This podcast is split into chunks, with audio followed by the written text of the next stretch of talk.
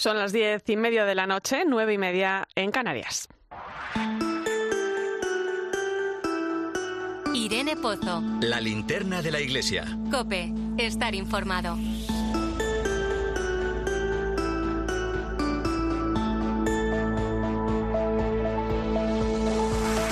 ¿Qué tal? Muy buenas noches. Hoy venimos con los bolsillos llenos de historias bonitas, esas que nos sacan una sonrisa, que nos dejan buen sabor de boca, historias que nos hacen mirar la realidad de las cosas de otra manera, quizá como nunca hubiéramos imaginado. Pero a veces, eh, bueno, pues escuchas algo que te hace cambiar la perspectiva de las cosas. Precisamente esto me pasó ayer en una conferencia a la que asistí donde se hablaba de economía, del mundo de la empresa, el trabajo y donde se puso sobre la mesa que la evolución respecto a las relaciones interpersonales en las empresas había mejorado mucho respecto a años atrás. El problema estaba en que cuesta reconocerlo porque es algo que no llega a la vida pública. Claro, a mí me dejó un poco descolocada esa afirmación, pero es cierto, no se trata a las personas igual. Creo que hemos crecido en humanidad y en valores y que hace falta dar ese paso para visibilizar que a pesar de todo lo malo que vivimos, que a pesar de las malas noticias que llenan nuestro día a día, pues no estamos tan mal. Estos días se reúnen en la ciudad italiana de Asís miles de jóvenes para reflexionar en torno a cómo debe ser la economía, qué debe cambiar para que todo sea más justo. Al final, la economía está en medio de todo, del trabajo, de las finanzas, la educación, el cuidado del planeta. ¿Qué pasaría si ponemos a la persona en medio y no al revés. Es una cuestión que podría hacernos cambiar nuestro punto de vista no solo en materia económica, por ejemplo. Ahora que se acerca la Jornada Mundial del Migrante y del Refugiado, la Iglesia nos pide construir un futuro junto a ellos, pero ¿Qué pasaría si realmente nos atreviéramos a mirar a los migrantes como iguales, como personas? Me gusta mm, una frase del mensaje de los obispos españoles para este día que dice que la hospitalidad siembra futuro. Y claro, no hay futuro sin atender a quienes forman parte de él. Pues de eso va el programa de hoy. Ponemos el foco en aquellas personas en busca de esperanza, en busca de una vida mejor, de sueños cumplidos o al menos en camino. Personas acompañadas por personas. Hablamos de construir futuro y de personas que intentan hacer de este mundo un lugar más justo donde todos podamos caminar de la mano. Yo te invito a que te quedes con nosotros para descubrir esto y mucho más esta noche en la linterna de la iglesia. Recibe un saludo de Irene Pozo en este viernes 23 de septiembre. La linterna de la iglesia. Irene Pozo. Cope, estar informado. Como cada viernes puedes seguirnos a través de las redes sociales. Estamos en Iglesia Cope en Facebook y Twitter hoy con el hashtag linternaiglesia23s.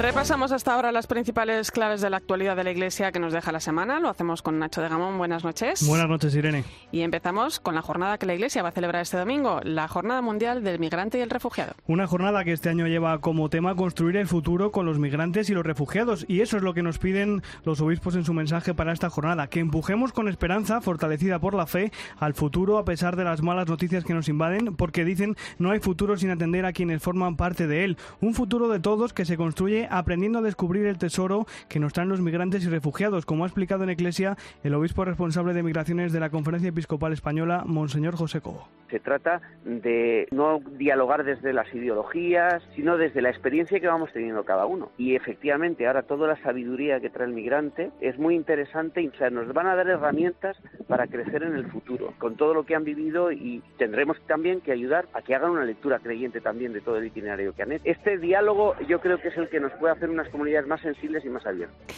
Además, los obispos de las diócesis canarias han, han pedido poner en marcha corredores de hospitalidad entre las diócesis para dar respuesta a la cuestión migratoria, Nacho. Sí, los obispos de San Cristóbal de la Laguna y de Canarias han pedido la elaboración de un proyecto para poner en marcha corredores de hospitalidad para los migrantes. El objetivo es la coordinación de las diócesis, congregaciones e instituciones religiosas para facilitar el tránsito de los migrantes y evitar así el hacinamiento en las islas.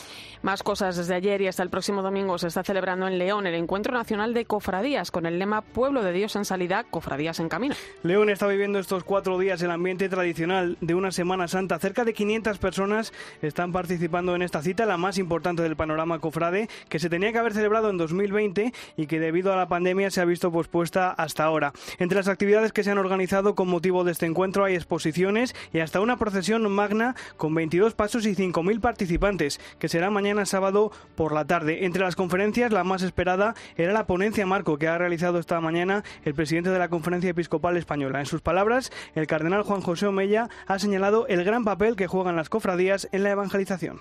En España, las cofradías de Semana Santa tienen un papel preponderante en el anuncio del Evangelio, porque todos, la Semana Santa, todo el país está volcado en la Semana Santa y sobre todo muchos que a lo mejor incluso no van a las celebraciones litúrgicas, sí que participan en esa diría yo, escenificación, catequesis en la calle a través de las procesiones. De alguna manera es anunciar ya el Evangelio. Vamos ahora a Alcalá de Henares, una diócesis que se encuentra en sede vacante después de que el Papa Francisco aceptara la renuncia por edad de su obispo, Monseñor Juan Antonio Reixpla. Tras algo más de 13 años al frente de la diócesis, Monseñor Reixpla ha concluido su ministerio como obispo complutense tras la aceptación de la renuncia que le presentó al Papa el pasado 7 de julio al cumplir 75 años. A la vez que aceptaba su renuncia, Francisco ha nombrado al obispo auxiliar de Madrid, Monseñor Jesús Vidal, como administrador apostólico hasta que la Santa Sede nombre un nuevo obispo para esta diócesis. Así recibe este encargo Monseñor Vidal. He recibido la noticia con mucha alegría y agradecimiento al Santo Padre por la confianza que pone en mí al encomendarme esta misión como administrador apostólico de la diócesis de Alcalá de Henares y es también una alegría poder compartir este tiempo, como decía, pues de acompañar a toda la diócesis, a los laicos, a los consagrados, a los sacerdotes en este tiempo de espera de un nuevo obispo en la sede vacante. Y en la Catedral de Cádiz ha recibido hoy sepultura el féretro del obispo emérito de la diócesis, Monseñor Antonio Ceballos, que falleció el pasado miércoles a los 87 años de edad. La misa de exequias ha sido presidida por el obispo de Cádiz y Ceuta, Monseñor Rafael Zornoza, quien en su homilía le recordaba así. Ha sido un hombre humilde de verdad y enormemente bondadoso que ha dejado por donde ha pasado un rastro de vida evangélica, de pastor bueno, entregado a todos, siempre orante de una piedad profunda y sincera. Podríamos decir que ha sido un hombre de Dios, y los representantes de la Fundación Octavo Centenario de la Catedral de Burgos 2021 han viajado a Roma para participar en la audiencia general con el Papa Francisco. En Eclesia al Día de 13, el arzobispo de Burgos, Monseñor Mario Iceta, relataba así cómo fue el encuentro con el Papa. Se le había contento, se le había esponjado, nos recitó unos versos del Cid en castellano antiguo. Él conoce bien Burgos, tiene mucho cariño a Burgos, conoce su historia y le mostramos estos cinco años, cuatro de preparación y uno de celebración del jubileo y la verdad que fue un encuentro que, que deja una huella imborrable en el corazón. Y en Córdoba, 400 profesores de los cinco continentes han participado en un congreso sobre dignidad humana, derecho y diversidad religiosa. Entre ellos estaba el vicesecretario para Asuntos Económicos de la Conferencia Episcopal Española, Fernando Jiménez Barrio Canal, que participó en una mesa sobre cuestiones derivadas de los acuerdos entre el Estado español y la Santa Sede. Allí recordó que cuando una entidad no lucrativa no tiene que pagar un determinado impuesto, permite que esa entidad disponga de más fondos para sus fines sociales y señaló que, en todo caso, el régimen fiscal del que goza la Iglesia Católica no es privilegiado. El régimen fiscal que tiene la Iglesia Católica es exactamente el mismo que el que tiene la fundación de un partido político en materia de impuestos sobre sociedades, en materia de impuestos sobre bienes inmuebles, en materia de IBI, en materia de impuestos sobre sucesiones. Es el mismo. Hoy en día el régimen fiscal de la Iglesia está equiparado en un 99% al régimen eh, del resto de entidades no lucrativas en España.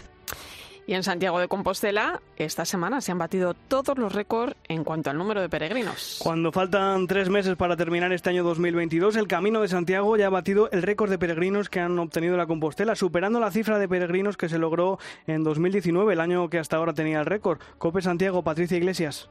Seguro que ninguno de los caminantes que se abrazan frente a la catedral estos días es consciente de que un poco, pero están haciendo historia. Nunca antes se alcanzó la cifra de 348.000 compostelas entregadas en un año. Maite llegó a Santiago después de 40 días peregrinando desde Francia, pero escuchándola cualquiera diría que viene del cielo. De verdad, ángeles por todas partes.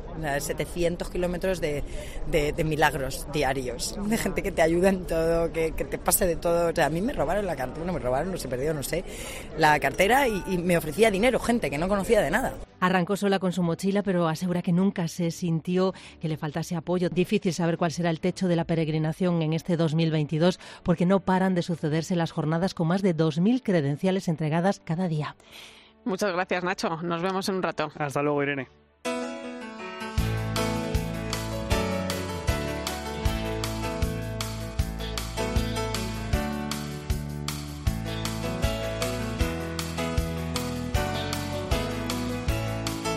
Mañana celebramos el Día de la Merced, un día especial en los centros penitenciarios de nuestro país. Y es que Nuestra Señora de la Merced es la patrona de las cárceles y de los reclusos que hay en su interior. La Iglesia también está presente allí, con 160 capellanes y más de 2.100 voluntarios. Mariola Ballester es una de ellas. Comenzó a colaborar con esta pastoral cuando los mercedarios se hicieron cargo de su parroquia, en Elche. Bueno, ellos venían a hacerse cargo de la prisión de Foncalén y a partir de ahí empezaron a generar un grupito de voluntarios. Yo empecé, al principio empecé única y exclusivamente yendo a las Eucaristías a tocar la guitarra. Pues de eso hace ahora 27 años. Mariola es ahora la delegada de Pastoral Penitenciaria de la Diócesis de Orihuela Alicante. Dentro de la cárcel realizan todo tipo de actividades pastorales para los internos, misas, catequesis, pero fuera también realizan una labor fundamental para las personas privadas de libertad, en especial con los pisos de acogida. Son personas que si no firmamos la acogida y vienen a nuestros hogares, no podrían disfrutar de esos permisos. Si no pueden disfrutar de esos permisos, pues les cuesta luego más trabajo acceder, progresar de grado. Pero si la pastoral penitenciaria en Alicante tiene algo de especial respecto al resto de la que se realiza en nuestro país, es la atención que se presta a los internos del psiquiátrico penal que hay en la provincia, uno de los dos que tenemos en España. Para sus internos, poder contar con los pisos de acogida de la diócesis es todavía más importante que para el resto de presos. Vamos a, allí cada semana, los voluntarios, a hacer talleres, diferentes talleres. Pues tenemos un taller de postura con las mujeres, luego tenemos taller de uno que le llamamos encuentros a media tarde con dos módulos, que es un taller como de diálogo, tenemos talleres de educación en la fe, salidas terapéuticas, las salidas terapéuticas es pues a lo mejor salir por la mañana y volver por la tarde pues a la playa o a comer o a dar un paseo por la ciudad. Y luego lo más importante para ellos y yo creo que el servicio más grande que le podemos estar dando son las casas de acogida, tanto para las chicas como para los chicos que puedan ir saliendo de prisión. En definitiva, se trata de acompañar el proceso que viven estas personas en la cárcel desde una atención humana integral y tratar de ayudarles a reintegrarse en la sociedad una vez hayan saldado su deuda con ella. Escuchas la linterna de la iglesia. Con Irene Pozo. Cope, estar informado.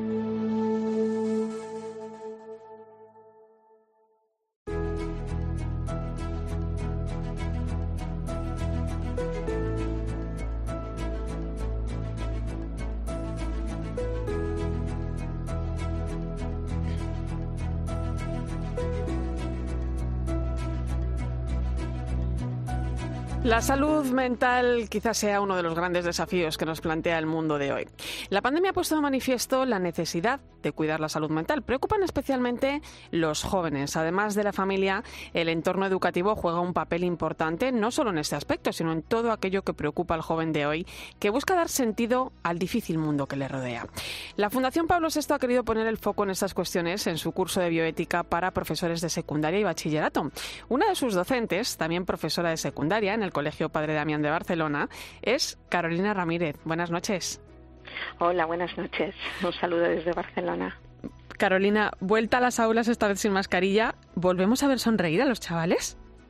Ay, sí, qué bien. Volvemos a ver esas sonrisas, esas miradas de complicidad, esas miradas a veces ausentes, pero sobre todo esas sonrisas, de verdad. Qué, qué, qué gusto. Qué, qué falta hacía, ¿verdad? Ay, sí, nos hacía mucha falta a todos, ¿eh? A, nuestros alumnos. Mm, bueno, yo trabajo con adolescentes y te aseguro que sí, pero a los docentes también, ¿eh? Porque, bueno, hemos redescubierto a nuestros alumnos, algunos de los cuales mm, no conocíamos sin mascarilla y ha sido realmente realmente, bueno, pues un placer, un placer. Eh, Carolina, como profe de secundaria, ¿cómo ves a los jóvenes de hoy en día? ¿Qué les preocupa, eh, bueno, o qué no les preocupa que debería preocuparles? Bueno, quizás los jóvenes, igual que al resto de la sociedad, los veo muy diversos, ¿no? Tienes muchos perfiles, ¿no? Lo que sí que es cierto es que los jóvenes se enfrentan a, un mundo muy incierto y, esto a veces les genera muchísimas angustias. ¿no? Algunas las manifiestan, otras son más inconscientes, a veces se refugian en un mundo paralelo habitado por una videoconsola y por una pantalla de móvil pero sí que se cuestionan muchas cosas. ¿eh? En cuanto en el aula planteas un tema desde una sesión de tutoría, desde una sesión de la clase de religión o desde, no sé, por ejemplo, la materia de proyectos que tenemos nosotros en, en nuestros centros. Mm, sí que se cuestionan cosas, por supuesto que sí. Oye, ¿qué consecuencias eh, ha dejado, ha traído la pandemia en los chicos? Yo creo que muchas. En algunas promociones, en los que yo te diría que están ahora mismo cursando bachillerato y primero de grado, hemos notado como la época de empezar a salir y descubrir los amigos y el mundo del otro lo vivieron en casa, lo vivieron encerrado y esto se ha notado, ¿no? Quizás cuando han vuelto a salir han salido pues como un poco en tropel y a veces de manera un poquito irregular, ¿no? Sin saber encajar. Bueno, las cosas tienen que pasar en su momento y cuando no pasan en su momento y pasan a destiempo, pues a veces pasan mal, ¿no? En algunos edades vemos también cierta inmadurez, sobre todo lo que tiene que ver con el tema de las relaciones sociales, ¿no? Chicos que se han encerrado mucho en sí mismos y se han encerrado mal, mal en sí mismos, ¿no? Y evidentemente eh, saliendo a la luz unas patologías y con mm. unas cantidades y con unos números que asustan muchísimo. ¿eh? Bueno, solo hay que ver los informes que se publican y hablar con los especialistas o incluso con, con los centros médicos, ¿no? Que te dicen que están totalmente desbordados.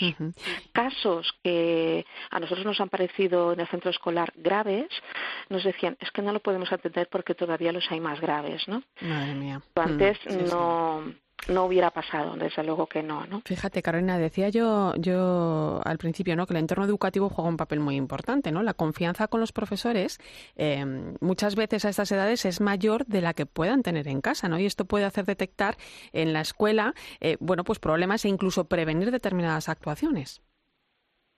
Bueno, sí, es verdad. Bueno, siempre ha pasado, ¿eh? Yo creo que esto es algo que cuando el docente, el tutor sobre todo, ¿no? Establece cierta complicidad, ¿no? Con, con el alumno, ahí, bueno, pues en las conversaciones, ¿no? Nosotros en el centro tenemos la mirada muy puesta en la persona, el tutor tiene entrevistas individuales con el alumno, a veces más importantes que las que pueda tener con los padres, y ahí tiene que ejercer la responsabilidad de detectar cosas, ¿no? Y trabajar de manera conjunta, bueno, pues una mirada 360, ¿no? Pues con la familia, ¿no? Desde el alumno y trabajar con la familia nosotros trabajamos mucho con la psicopedagoga del centro, ¿no? Y, evidentemente especialistas externos, ¿no? En general, todos nuestros colegios trabajamos de manera muy coordinada. Los orientadores de los centros trabajan de manera coordinada y esto permite que vayamos aunando ideas para hacer que que la mirada esté claramente en el alumno, no para curar, sino también para prevenir, ¿no? Eh, participas como docente, eh, bueno, en este curso para profesores de secundaria y bachillerato que ofrece la Fundación Pablo VI. Eh, yo te quería preguntar por qué es importante que los profesores que acompañan a, los chavales, a los adolescentes, a los más jóvenes, bueno, pues tengan una buena formación en bioética. Ay, es que de verdad, yo, yo comunicaría necesidad, eh, ilusión, porque creo que es un tema muy importante, ¿no? Y fíjate que estamos en un momento en el que en los centros escolares solo se habla de la competencia digital docente, ¿no? Yo pienso, ¿y la competencia bioética docente para cuándo? Porque creo que es tanto más importante, ¿no? Para nosotros es un tema transversal, es decir, no, no vamos a enfocar clase de bioética, no, no. La bioética está presente, evidentemente, forma parte de la materia de filosofía, pero sí que intentamos que sobre todo desde la materia de proyectos, en la que los alumnos trabajan de manera global muchas materias, esté ahí presente, ¿no? Esa ética de la vida, ¿no? Quizás la LOMLOE, nosotros ya lo hacíamos en el centro, ¿no? Tenemos el, trabajo de los Objetivos de Desarrollo Sostenible, ¿no? Los ODS, ¿no? los, antiguamente los Objetivos del Milenio, ¿no? Forman parte del perfil del alumno que tenemos nosotros, ¿no? Que ahora la LOMLOE también contempla el perfil de salida. Ahí hay un trabajo importantísimo, porque si el docente hace estos cursos de bioética, mm, se está preparando para ese trabajo global, integral, hacia el que debe caminar la escuela hoy en día, ¿no? Eh, no es porque yo crea importante que se haga este curso desde la Fundación Pablo VI, que también, ¿eh? Claro, pero, pero que se debería hacer en todos sitios. Se trata eh, también, o sea, es una responsabilidad muy grande, ¿no? Acompañar a los chavales que están formando su propia identidad, ¿no? Que se están enfrentando, pues, a grandes desafíos eh, que tenemos ahora mismo fuera, ¿no? Pues yo qué sé, pienso, por ejemplo, hablaba antes de la salud mental, ¿no? Pero pueden cuestiones como el aborto, la eutanasia, o sea, eh, yo no sé si crees que los chavales son conscientes de, de todos los, grandes desafíos, los grandes retos que tienen por delante, que toca afrontar. Yo creo que eh, cuando te pones a trabajar con ellos y mm, provocas en el sentido educativo de la palabra eh, situaciones de debate, de reflexión, eh, trabajando sobre todo también desde la interioridad. ¿no? Nosotros tenemos un proyecto de interioridad que intenta potenciar que el alumno sea una persona reflexiva para trabajar el pensamiento crítico. ¿no? Yo creo que sí que sale, evidentemente que sale. A veces no sé, personas que se piensan que los jóvenes hoy en día son planos como las pantallas. Y no es verdad, y no es verdad. Eh, podemos mirar, podemos mirar, Carolina, al futuro con las nuevas generaciones con esperanza. Por supuesto, la persona es esperanza por definición. Yo creo que sí y creo que tenemos a, nuestro alcance, ¿no? Pues esta formación y otras, ¿no? Por supuesto que habrá en otros entornos que deberían ayudar al docente bueno, también a sentir menos inseguridades, porque a veces parece que el docente sabe de todo, ¿no? Entonces, mm, bueno, pues aparece una ley y el docente ya la sabe y sabe de todo lo que implica la consecución curricular de lo que la ley propone, ¿no? Y creo que no, que no es así, somos personas de, carne y hueso, ¿no? Pero sí que creo que, que, esta formación, vamos, nos puede ayudar mucho a los docentes. Nosotros la hicimos conjuntamente los colegios de la Congregación de los Sagrados Corazones para hacer el efecto cascada en nuestros centros, ¿no? Y bueno, se forman unos y vamos haciendo cascada en, en cada lugar, ¿no? Yo aconsejaría a todo el mundo que lo hiciera así, ¿no? Porque quizás es muy difícil que la formación la puedan hacer muchos profesores, ¿no? Pero se forman unos de un centro, dos o tres de cada centro y hacer este efecto eh, de contagio hacia al los final, demás. Al final es formación de personas para personas, ¿no? Que al final somos los también los que formamos la sociedad, o sea que es, maravilloso. Carolina Ramírez, profesora de secundaria en el Colegio Padre Damián de Barcelona, docente del curso de bioética que ofrece la Fundación Pablo VI. Muchísimas gracias por esta labor. Encantada y oye, aprovecho la plataforma para animar a muchos profesores a que, bueno, a muchos, a unos cuantos, para que no se llene esto demasiado, que se apunten a este curso que les va a venir muy bien, como docentes y como personas, como dices tú. ¿eh? Ah, ahí queda. Muchas gracias, Carolina. Buenas noches, buenas noches, un saludo. Escuchas la linterna de la iglesia. Con Irene Pozo. Cope, estar informado.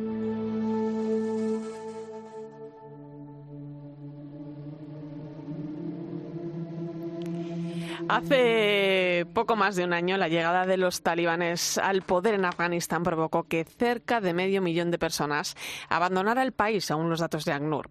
El repliegue de las tropas estadounidenses, que llevaban casi 20 años allí, aceleró la salida de las delegaciones diplomáticas presentes en Afganistán, pero también precipitó el éxodo de cientos de miles de personas que habían colaborado con ellos o que simplemente no querían vivir bajo la opresión de los fundamentalistas.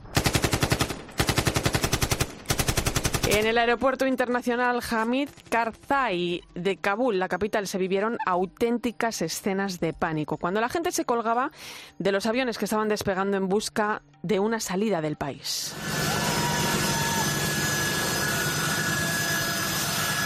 Una de esas personas que se vieron obligadas a dejar Afganistán es Safikullah Kalim. Tiene 33 años y estudió periodismo en Egipto. Aunque nunca ejerció su profesión en Afganistán, habla seis idiomas y está aprendiendo español.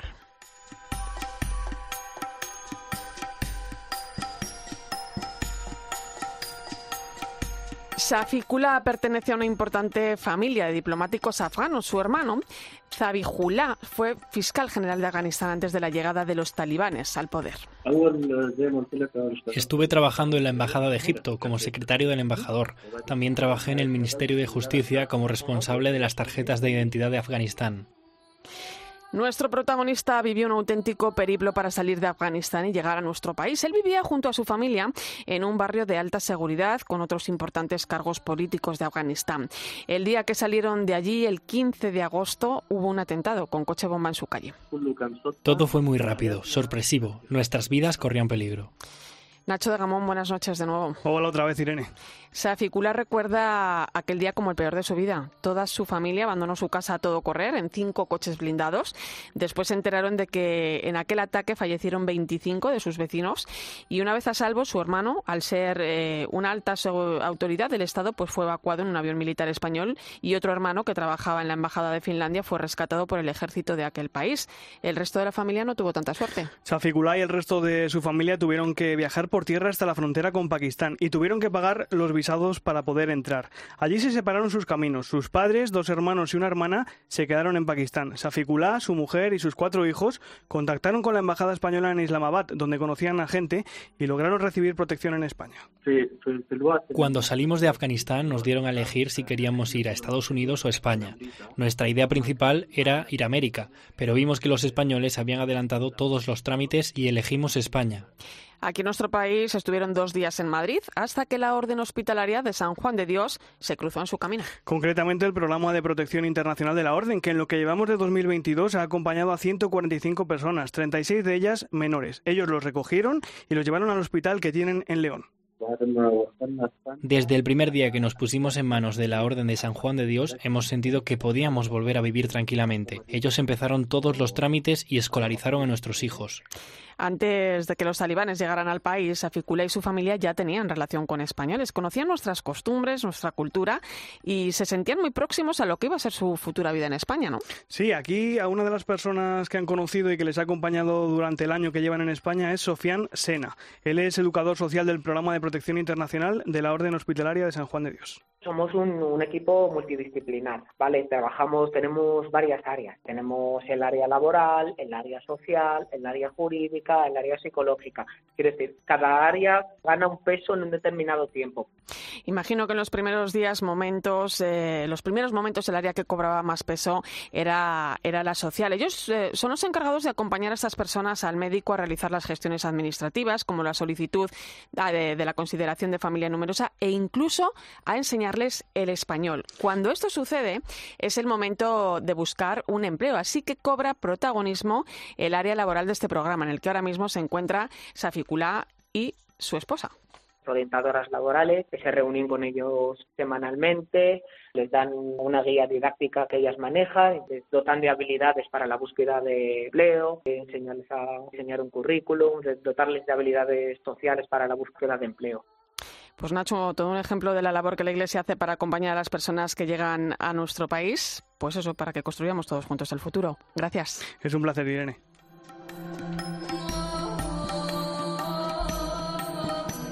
Enseguida vamos a conocer cómo esperan en la ciudad italiana de Asís al Papa Francisco, que mañana clausurará el evento La Economía de Francisco. El domingo, por cierto, visitará Materas. Te lo cuento a partir de las 11 de la noche, las 10 en Canarias.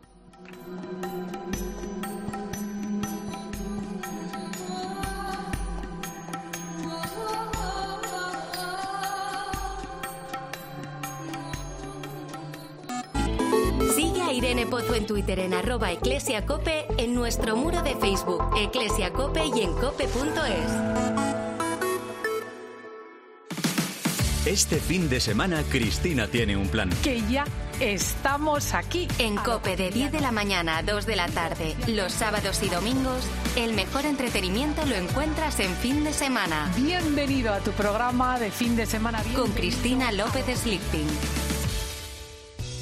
UMAS Mutua especialista en seguros para el sector educativo. Ofrecemos una solución integral para los colegios y guarderías. Daños patrimoniales, responsabilidad civil, accidentes de alumnos. Más de 800 centros ya confían en nosotros. Visítanos en umas.es. UMAS, más de 40 años de vocación de servicio.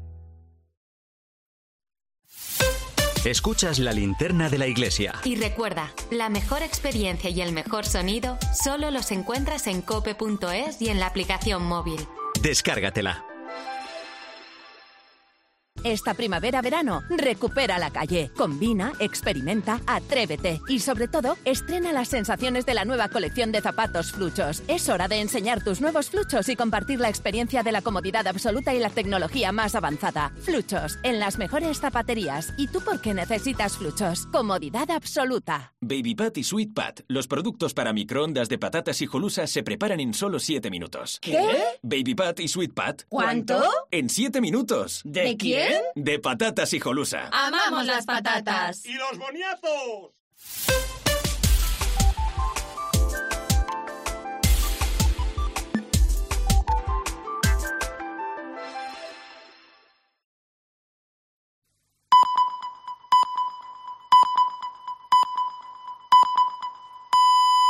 Son las 11 de la noche, las 10 en Canarias. Irene Pozo. La linterna de la iglesia. Cope. Estar informado.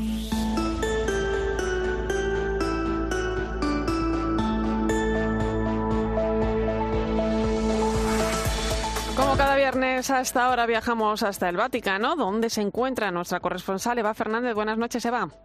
Muy buenas noches, Irene.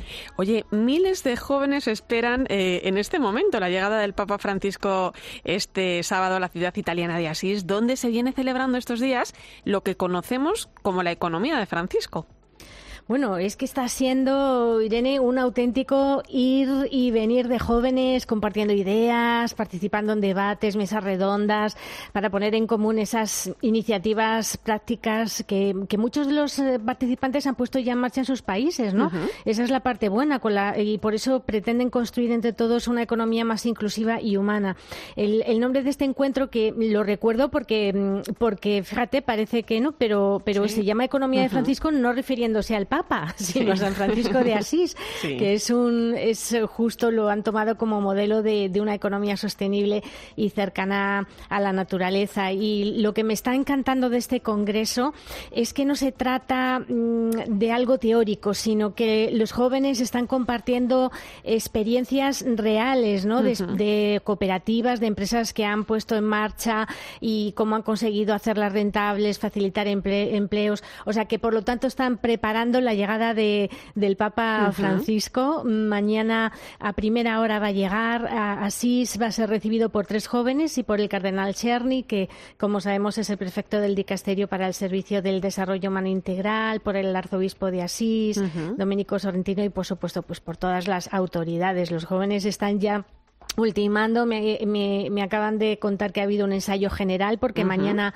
em, mañana pues van a hacer una pequeña representación tan sorpresa al Papa.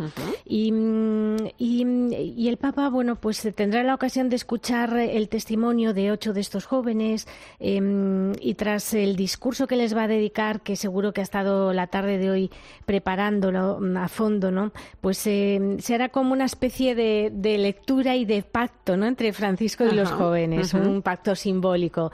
Y después de, mm, al final de la mañana, regresará al Vaticano, porque es que mm, hay que pensar, hay que pensar, Irene, que hace una semana hablábamos recién regresados del viaje de Kazajistán y el Papa ahí le tenemos. O sea, mañana sí, pero es que el domingo se va a Matera, está al sur de Italia, no está nada cerca de Asís, para la conclusión del, del Congreso Eucarístico Nacional. El Papa va a llegar muy pronto. Esto ha sido un detalle bonito ha habido un cambio en el, en el, eh, en el planning de esta visita a Matera porque eh, el Papa mm, lo prioritario es presidir la misa. Eh, después de la misa mm, rezará el Ángelus. Vamos a tener, yo creo que el Ángelus más temprano que, que, yo al menos he vivido desde que estoy en Roma.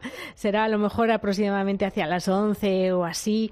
y, y, ha adelantado la visita por una razón muy concreta, para que aquellos italianos que, que quieran acudir a votar, porque el domingo hay elecciones generales en Italia, pues acudan a hacerlo. O sea, que, que, al final de la celebración, hacia las 11 de la mañana, el Papa regresará a Roma y, los que quieran, pues podrán regresar cada uno a su ciudad para que les dé tiempo a, votar. Y veremos que nos deja también este domingo con esa Jornada Mundial del Migrante y el Refugiado, que seguro que tenemos alguna sorpresa, ¿eh? Seguro, seguro, seguro que sí. Por cierto, Eva, oye, cuéntame, porque me está dando una envidia tremenda cada vez que veo algo eh, publicado en algún medio, ¿no? Porque eh, a mí me encantaría pisar Roma este mes de octubre, quien pueda hacerlo, se va a encontrar con algo maravilloso en la fachada de San Pedro. Sin duda, es más, o sea, os animo a todos los que podáis que, que, que, no os lo perdáis, aunque estoy segura de que habrá más ocasiones, porque esto es algo absolutamente novedoso. O sea, uh -huh. arte y fe se van a dar la mano como hasta ahora no había sucedido nunca en la Basílica de San Pedro. Habíamos visto que en otros edificios eh, famosos eh, sí que se habían hecho proyecciones de, de cualquier tipo, pero es que realmente esta iniciativa es una preciosidad, porque todos los que mm, tengan la fortuna de acercarse a, a, la fachada de San Pedro van a poder mmm, comprobar, eh, van a poder disfrutar de la historia de, del primer papa, de la historia de Pedro, con uh -huh. una acompañado de música y una voz en off que, que narrará la, la, vida del apóstol. Además de que forma pues con obras de arte que, que, pertenecen a la Basílica y a los museos vaticanos. O sea que va a ser una forma de, de hacer un recorrido muy corto, ocho minutos. Uh -huh ninguno lo ha visto, ¿eh? porque realmente hicieron una pequeña, pequeñísima de unos 15 segundos ¿Sí? para, para que nos hiciéramos una idea, pero claro, una idea de lo que tiene que ser eh, sobre la columnata y sobre la sí, fachada tiene que ser algo espectacular. Y además está muy bien pensado, Irene, uh -huh. porque es una proyección con la que se pretende llegar eh, pues también a los no católicos para dar a conocer la figura de Pedro. Todos los turistas que pasean por la sí. plaza, que os aseguro que, que son a miles. O sea, después de la pandemia la gente tenía muchas ganas de venir a Roma y es que está abarrotado cada día. Pues es muy bonito que turistas, personas ajenas a, a la vida de Pedro, conozcan y tengan este contacto más estrecho con la historia del primer papa. Bueno, eso será en octubre, del 2 al 21, si no me equivoco. Efectivamente, muy bien, lo tienes muy bien apuntado. Será por la noche en distintas sesiones. Esto es un poquito como Cortilandia, en distintas sesiones a Pero partir de las nueve de la noche. Bueno, Exacto. yo sí puedo, me escapo Eva y así nos tomamos un café. Será un, un placer. Un fuerte abrazo, compañera. Buen fin de semana. Igualmente, buen fin de semana para todos. Escuchas la linterna de la iglesia. Con Irene Pozo. Cope, estar informado. Son las 11 y 6 minutos de la noche, 16 en Canarias. Entramos en tiempo de tertulia hoy con el análisis de Silvia Rozas, directora de Eclesia. Bienvenida. Hola, muy buenas noches. Y Laura Daniele, del equipo de comunicación de Caritas Española. ¿Cómo estás? Hola, buenas noches a todos. Muy bien, aquí estamos, un día más en la radio. Bueno, pues comenzamos, si os parece, hablando de ese encuentro que están manteniendo los jóvenes en la ciudad italiana de Asís, jóvenes de todo el mundo reflexionando, contando sus experiencias en torno a la idea de que otra economía es posible. ¿Cómo veis esto? ¿Es necesario repensar la economía? Bueno, yo creo que es necesario repensar la vida, ¿no? Pero indudablemente centrándonos en la economía, pues yo creo que sí, ¿no? Poner a la persona en el centro, que claro, lo decimos tantas veces, pero cuando decimos poner a la persona en el centro estamos diciendo un trabajo decente, abolir los paraísos fiscales, más recursos para educación, para sanidad y también no sé, yo creo que nos vamos dando cuenta que el capitalismo, pues bueno, tuvo un sentido, pero en este momento eh, pues ha creado unas grandes desigualdades ¿no? uh -huh. y una gran injusticia. Entonces, ¿cómo redistribuir los recursos de manera justa? ¿no? Yo creo que esto es repensar la economía, que no es nada fácil cuando tocamos tierra, porque en la teoría todo vale, ¿no? Todo es muy bonito, sí. sí, evidentemente la economía necesita, yo siempre digo, pasar un ITV muy grande. ¿No? El Papa, el Papa hace un tiempo dijo una frase que a todos nos dejó paralizados, pero dijo, esta economía mata, ¿no? Uh -huh. Hace falta sí. pensar una economía que dé vida, no que dé muerte.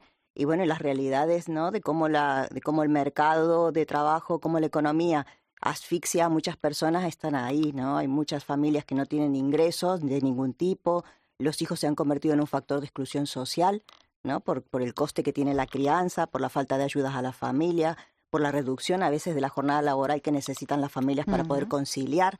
Eh, el empleo también ha dejado de ser un factor de protección porque cada vez tiene menor calidad, hay menos, las personas tienen menos recursos a pesar de tener un trabajo, lo que les obliga a pedir ayuda, ¿no? A pesar de tener empleo. Claro, es que al final, pues es lo que decía también ahora señalaba Silvia, ¿no? Que al final la economía está en el centro de todo, el trabajo de las finanzas, de la educación.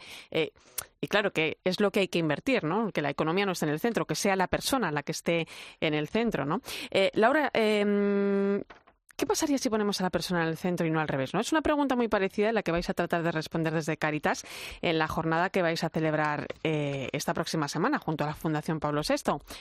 Sí, siguiendo un poco, ¿no? La, bueno, la iniciativa de, estos encuentros de jóvenes con el Papa para hablar de la economía, yo creo que, bueno, Caritas y la Fundación Pablo VI también quieren seguir un poco la estela, ¿no? Que, inició el Papa ya hace algunos años y, el objetivo de esta jornada que se va a celebrar el, el, miércoles es un poco abrir el debate y pensar juntos un modelo de desarrollo que sea más integrador, más inclusivo.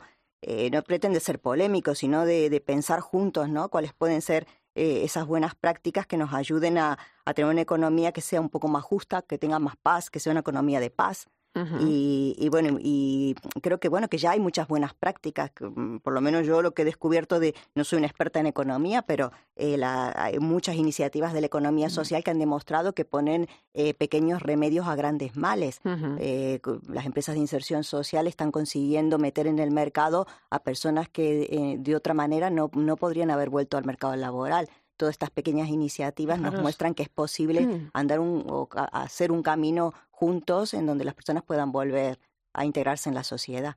Claro, y además yo creo también, a, mí me surge una, una pregunta, ¿no? ¿La economía de Francisco será más eficiente que la que tenemos? Y yo digo, no. Lo que pasa es que tendremos que cambiar el sistema de medición de, eh, de los resultados. ¿no? Uh -huh, y después otra cosa es, claro, eh, bueno, pues la economía de Francisco, nos movemos. En realidad, el Papa Francisco está poniendo otra vez en el centro eh, la doctrina social de la Iglesia y nos invita y invitamos desde aquí a leerla, a reflexionarla, porque en realidad pues la economía de Francisco nace de ahí, de la doctrina social decir, de la ¿qué Iglesia. pasaría si ponemos a los más vulnerables ahí, en, el, el centro. centro. de la economía, efectivamente? Bueno, ahí estaremos siguiendo de cerca esa jornada. Es importante el tema, ¿eh? es importante que se hable de ello, eh, que al menos nos preguntemos ¿no? si es posible. ¿no? Mañana además vamos a escuchar al Papa en Asís, así es que habrá que estar también muy atentos. Eh, el domingo celebramos en la Iglesia la Jornada Mundial del Migrante y del Refugiado. El tema elegido este año por el Papa hace referencia a construir el futuro juntos. Nos viene a recordar que su presencia bueno, pues es una oportunidad de crecimiento mm, para todos. ¿no? Puede parecer un, tópico, pero es que no nos lo terminamos de creer. Pues sí, es un, es un, yo creo que bueno, el Papa ya lo ha dicho muchas veces, es uno de los grandes retos que tenemos por delante, el gran reto global, ¿no? Que son las migraciones y cómo las personas se desplazan por muchas causas, pero sobre todo por dos, ¿no? Una por la violencia, por la guerra y otra porque bueno, que no cuando no tenemos los recursos suficientes para llevar una vida digna, nos, nos vemos obligados a, a, dejar lo que más queremos, porque no hay nada que querramos más que, que nuestra tierra, claro. nuestra gente, uh -huh. eh, nuestra cultura. Y eso es un dolor grande. O sea, la, la, migración es el resultado de un dolor muy, muy grande que, que sería, deberíamos ser más ser, deberíamos ser capaces de poder empatizar y descubrir en la mirada del otro lo que lo que supone no a nadie le gusta dejar su casa. Ahí está, y además, eh, bueno, lo decía el otro día eh, el director de, de, Migraciones de la Conferencia Episcopal. En realidad, aquí la clave está también en la porofobia, ¿no? Es decir, bueno, en que no es que nos molesten los migrantes, lo que nos molestan son los pobres, ¿no? Porque hay un tipo de migrantes que están totalmente socializados, ¿no? Uh -huh. Pero hay otros que no, ¿no? Bueno, yo creo que es una reflexión personal, institucional, pero sobre todo personal, ¿no? Bueno, pues ya, ya que ya. hablas de Xavier Gómez, vamos a saludarle, que le tenemos al otro, al otro lado. Eh, es el director de Migraciones de la Conferencia Episcopal. Xavier, buenas noches. Buenas noches, ¿qué tal estáis? Eh, como dicen los obispos en su mensaje, no hay futuro sin atender a quienes forman parte de él. ¿Por qué tenemos aún cierto reparo en mirar de frente esta realidad? Bueno, eh, respecto a lo que estabais comentando, no de la porofobia, yo creo que tiene que ver con lo que Papa Francisco denomina la cultura del descarte, uh -huh. porque como sabéis, el fenómeno de la porofobia, pues eh, es un fenómeno que surge eh, fruto de, de, que estamos mm, biológicamente determinados para, para la reciprocidad, para vivir relaciones en reciprocidad, y en un sistema económico muy utilitarista, muy materialista, donde eh, solamente se valora lo que lo que produce, pues a veces eh, hay ese rechazo hacia colectivos o personas que, que, tenemos la sensación de que no tienen nada que dar, nada que aportar. Y esa es justamente la mirada que hemos de transformar y la conversión que tenemos que hacer. No podemos entrar en esta dinámica, ¿no? En tanto en respecto a las personas migradas que están en situación de vulnerabilidad como cualquier otro tipo de, colectivo vulnerable. Toda persona puede, puede ofrecer algo y, y además eh, frente a esa a esa hostilidad, pues tenemos que ofrecer gratuidad y hospitalidad y, hacer que los, los, propios migrantes eh, sean protagonistas de su propio proceso de integración en nuestra sociedad y en nuestra iglesia. Eh, hemos sido capaces de mirar al pueblo ucraniano como un hermano, hemos acogido, estamos acompañando a muchas personas. Eh, bueno, yo creo que es el horizonte que no debemos perder, ¿no? Es lo que la iglesia lleva en su ADN, ¿no? Conoce bien esos cuatro verbos de, que nos recuerda el Papa constantemente en tantas ocasiones, ¿no? Acoger, proteger, promover e integrar. Así es. Eh, pertenece al ADN de la, de la Iglesia eh, la ley suprema del amor, de la acogida, mm, de la fraternidad universal. Y yo creo que, mm, bueno, hemos aprendido con los desplazados ucranianos una lección importante y es que cuando, cuando queremos como iglesia, como sociedad, pues realmente podemos, ¿no? Se han abierto muchas puertas, muchos hogares, se han facilitado mecanismos legales para facilitar su acogida y su, inclusión. Y esto mismo es lo que la Iglesia siempre, siempre ha pedido y ha reclamado y sigue pidiéndolo y reclamándolo para todas aquellas personas vulnerables que vienen eh, huyendo de cualquier situación de violencia, de guerra, de hambre o, o, de consecuencia del cambio climático. Es decir, no podemos caer en, pensar que hay migrantes o desplazados de primera y de segunda en función de, del color de su piel o de su origen. eh, Xavier, hoy conocíamos una carta que han escrito los obispos de, Canarias donde pedían eh, bueno, la elaboración de un proyecto para poner en marcha corredores de hospitalidad en las diócesis para poder dar una respuesta adecuada y coordinada a las personas que llegan a nuestro país. ¿no? ¿Qué supondría esto? Bueno, eso supondría, eh, supondría un, trabajo importante, mm, un, supondría también, eh, bueno, pues eh, entrar en esta cultura de la, de la hospitalidad y de la solidaridad entre, entre diócesis. Que claro, mm, este es un trabajo que en principio tiene que hacer la sociedad civil, las administraciones públicas, ¿no? Pero bueno, ante esa parálisis, igual que, que la Iglesia viene demandando corredores humanitarios, pues también nosotros nos hacemos cargo de la situación de diócesis hermanas para tratar de ver cómo podemos contribuir con, la solidaridad a que dentro de nuestras posibilidades como Iglesia pues podamos mm, facilitar la movilidad y, ayudar a que a que se incluyan y se integren de una manera más fácil por otros territorios y diócesis pues eh, un número grande de, de, personas migradas que están más eh, hacinadas de alguna manera, en, este caso en las Islas Canarias. Y a demostrar también que, es posible. Eh, te quiere preguntar Laura, Laura Daniele. Sí, buenas noches, Xavier. Encantado de, saludarte. No nos conocemos personalmente, pero bueno, me encanta que te dediques a este porque veo que tienes muy buena pasta para estos temas y mucha sensibilidad, que es muy importante. Muchas gracias. Mira, quería preguntarte, como pensando, ¿no? Que como consecuencia también de la migración que es cada vez más creciente, vivimos en unas sociedades que cada vez son más plurales. ¿Qué papel crees que pueden jugar las religiones ante esta nueva realidad? Las religiones en, ante esta nueva realidad y en cualquier realidad siempre han de ser un factor de integración, un factor de paz, de convivencia, de fraternidad. En el diálogo interreligioso que, el, Papa Francisco lidera, eh, conecta con, esta sensibilidad que no pertenece solamente al ámbito de las religiones, también en, la sociedad eh, eh, de alguna manera no creyente, en los ámbitos civiles, también se percibe esta demanda de, humanidad. Yo creo que las religiones tienen que contribuir a, tratar de sacar la mejor versión de las personas y a conectar y a facilitar eh, esa dimensión trascendente religiosa que, aporta siempre a la humanidad, a la humanización, a la convivencia. En definitiva, eh, pues la belleza de, la vida y del sentido de vivir y de vivir juntos, eh, construyendo entre todos un nosotros cada vez más grande, más diverso. Te pregunta Silvia Rozas. Buenas noches, Xavier. Claro, en esta integración eh, yo voy viendo como un proceso que me gustaría que nos explicases, ¿no? que es eh, el proceso del lenguaje. Para mí el lenguaje es muy importante, ¿no? nuestras palabras delatan nuestros pensamientos y hemos pasado de hablar de inmigrantes a después hablar de migrantes y ahora se está introduciendo el concepto de personas migradas. Hablamos, háblanos un poquito de esto.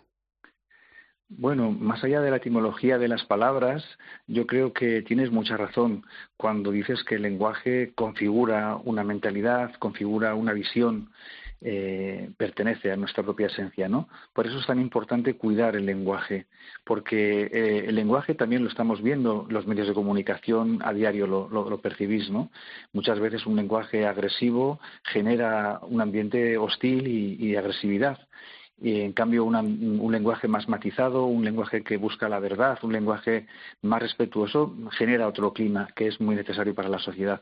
Respecto de las personas migradas, como estás diciendo, de la, migración, eh, el poner por delante del, eh, adjetivo, ¿no? el, persona, el vocablo persona, sitúa nos sitúa ante esta realidad de una manera diferente, porque en primer lugar ya no vemos a las personas migradas solamente como una estadística, como un número, sino que mm, da por delante su dignidad, la dignidad humana eh, la, dignidad eh, inherente a toda persona, que después es migrada y, están migrando durante un periodo, durante un tiempo de su vida, que tiene que ver con su viaje, con su proyecto de vida. Pero una vez que ha salido de su país de origen y ha entrado a otra sociedad, a otro país, donde empieza a desarrollar un futuro, un proyecto de vida, familiar o personal, mm, pues ya nos tenemos que ir poco a poco olvidando de que esa persona fue una persona migrante o fue una persona migrada, porque hemos de tratar de de mirarla de tú a tú como un ciudadano más, ojalá, que además con todos los derechos de una plena ciudadanía, como pide el Papa Francisco en Fratelli Tutti, y en el seno de nuestras comunidades católicas como un hermano y una hermana. Eh, que viene a, aportar con su, con su diversidad cultural, eh, su riqueza, y, y que quien viene también a, a, darnos, en ese sentido nos enriquece. Por eso es importante en el lenguaje cuidar el lenguaje, cuidar las expresiones y no olvidar nunca que estamos delante de personas y que estamos trabajando para mejorar la vida de las personas. Pues Xavier Gómez, director de Migraciones de la Conferencia Episcopal, muchísimas gracias por tus palabras y, también por tu tiempo. Gracias a, vosotras y hasta cuando queráis. Hasta pronto como dicen los obispos españoles, ¿no? La hospitalidad siembra futuro, ¿no? Más, más claro eh, y el desafío, ¿no? Que también nos, nos invitan, ¿no? A, a, atrevernos, atrevernos a mirar a, esta realidad, ¿no? A, la cara.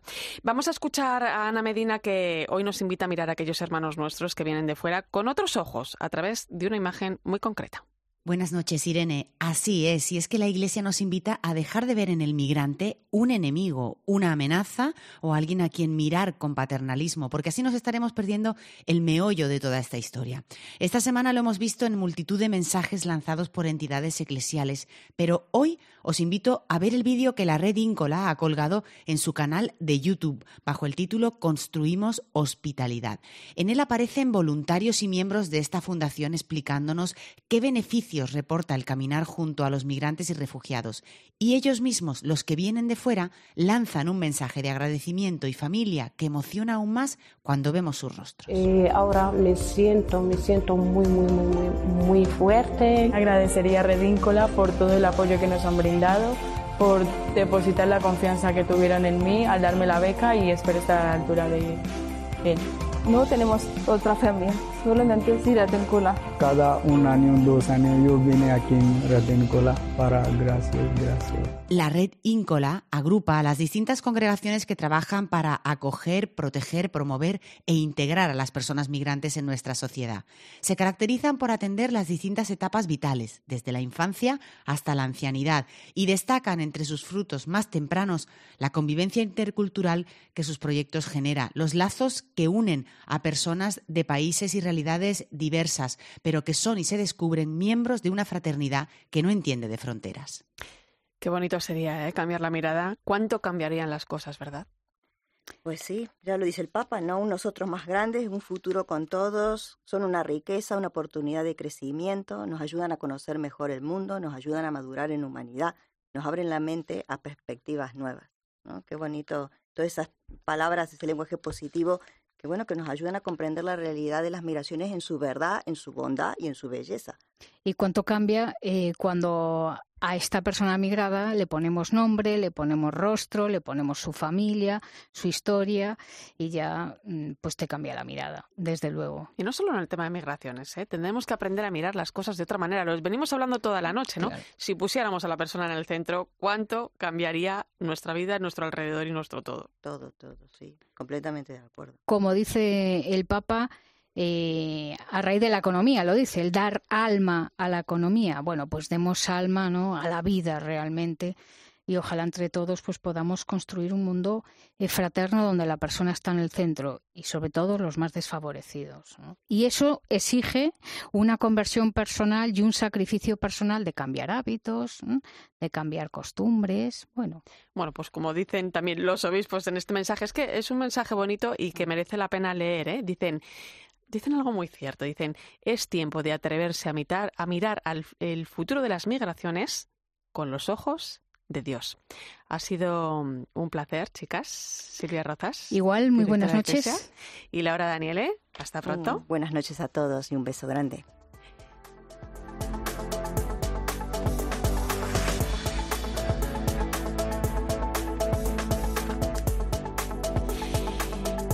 Pues gracias a ti también por acompañarme esta noche en la linterna de la iglesia. Te quedas ahora con el partidazo de Cope y Joseba Larrañaga.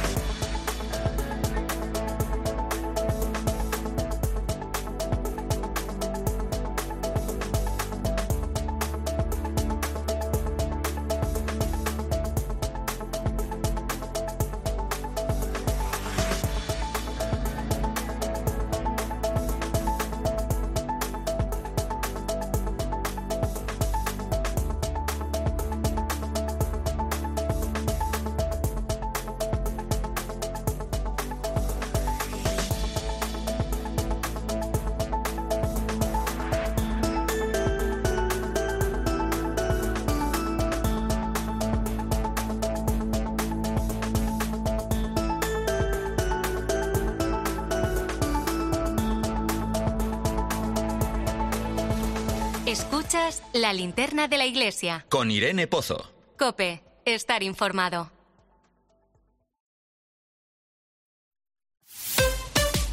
Escuchas Cope. Y recuerda, la mejor experiencia y el mejor sonido solo los encuentras en cope.es y en la aplicación móvil. Descárgatela. La gama eléctrica Citroën Pro se carga en la descarga o cuando acabas la carga. La de cargar, no la del punto de carga que viene incluido. Y cargado viene también tu Citroën Iberlingo con condiciones excepcionales financiando. Vente a la carga hasta fin de mes y te lo contamos. Citroën. Financiando con PSA Financial Services. Condiciones en citroen.es. ¿Qué opciones tengo para ser más sostenible con la energía que consumo? ¿Es posible contratar en mi casa energía 100% renovable? Sí, es posible. En Repsol contamos con proyectos eólicos y fotovoltaicos en España capaces de suministrar energía de origen 100% renovable para tu casa y para más de un millón y medio de hogares, contribuyendo así a reducir las emisiones de CO2 de la energía que consumes. Más información en Repsol.com. Repsol, inventemos el futuro. ¿Ya tienes tu grado? Pues remata y mete un golazo con el máster de formación permanente en periodismo deportivo dirigido por Paco González. Buenas noches, tiempo de juego. Todo lo que necesitas saber para convertirte en una nueva promesa del periodismo deportivo.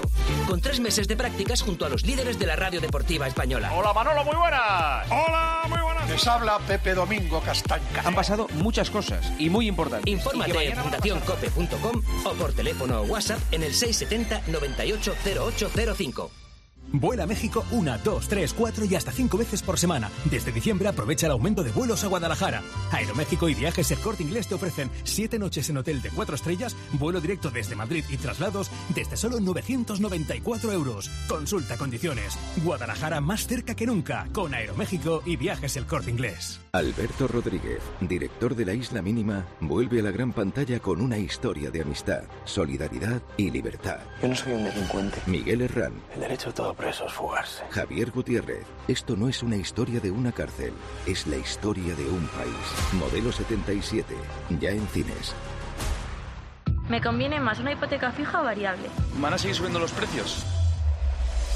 Eso de lo que todo el mundo habla en la calle y te afecta, solo se lo escuchas a Pilar García de la Granja de lunes a viernes desde las 6 de la mañana en Herrera en Cope con Carlos Herrera. Cada vez se estrecha más el mercado de alquiler. Y hoy nos fijamos en ello, Carlos. Y también a las nueve y media de la noche en la linterna con Ángel Expósito. Tipos de interés. ¿Qué? Tres cosas fundamentales. Van a seguir subiendo los tipos. El y- mejor análisis para saber cómo afecta a tu bolsillo lo que sucede a tu alrededor lo encuentras con García de la Granja en Herrera en Cope y en la linterna.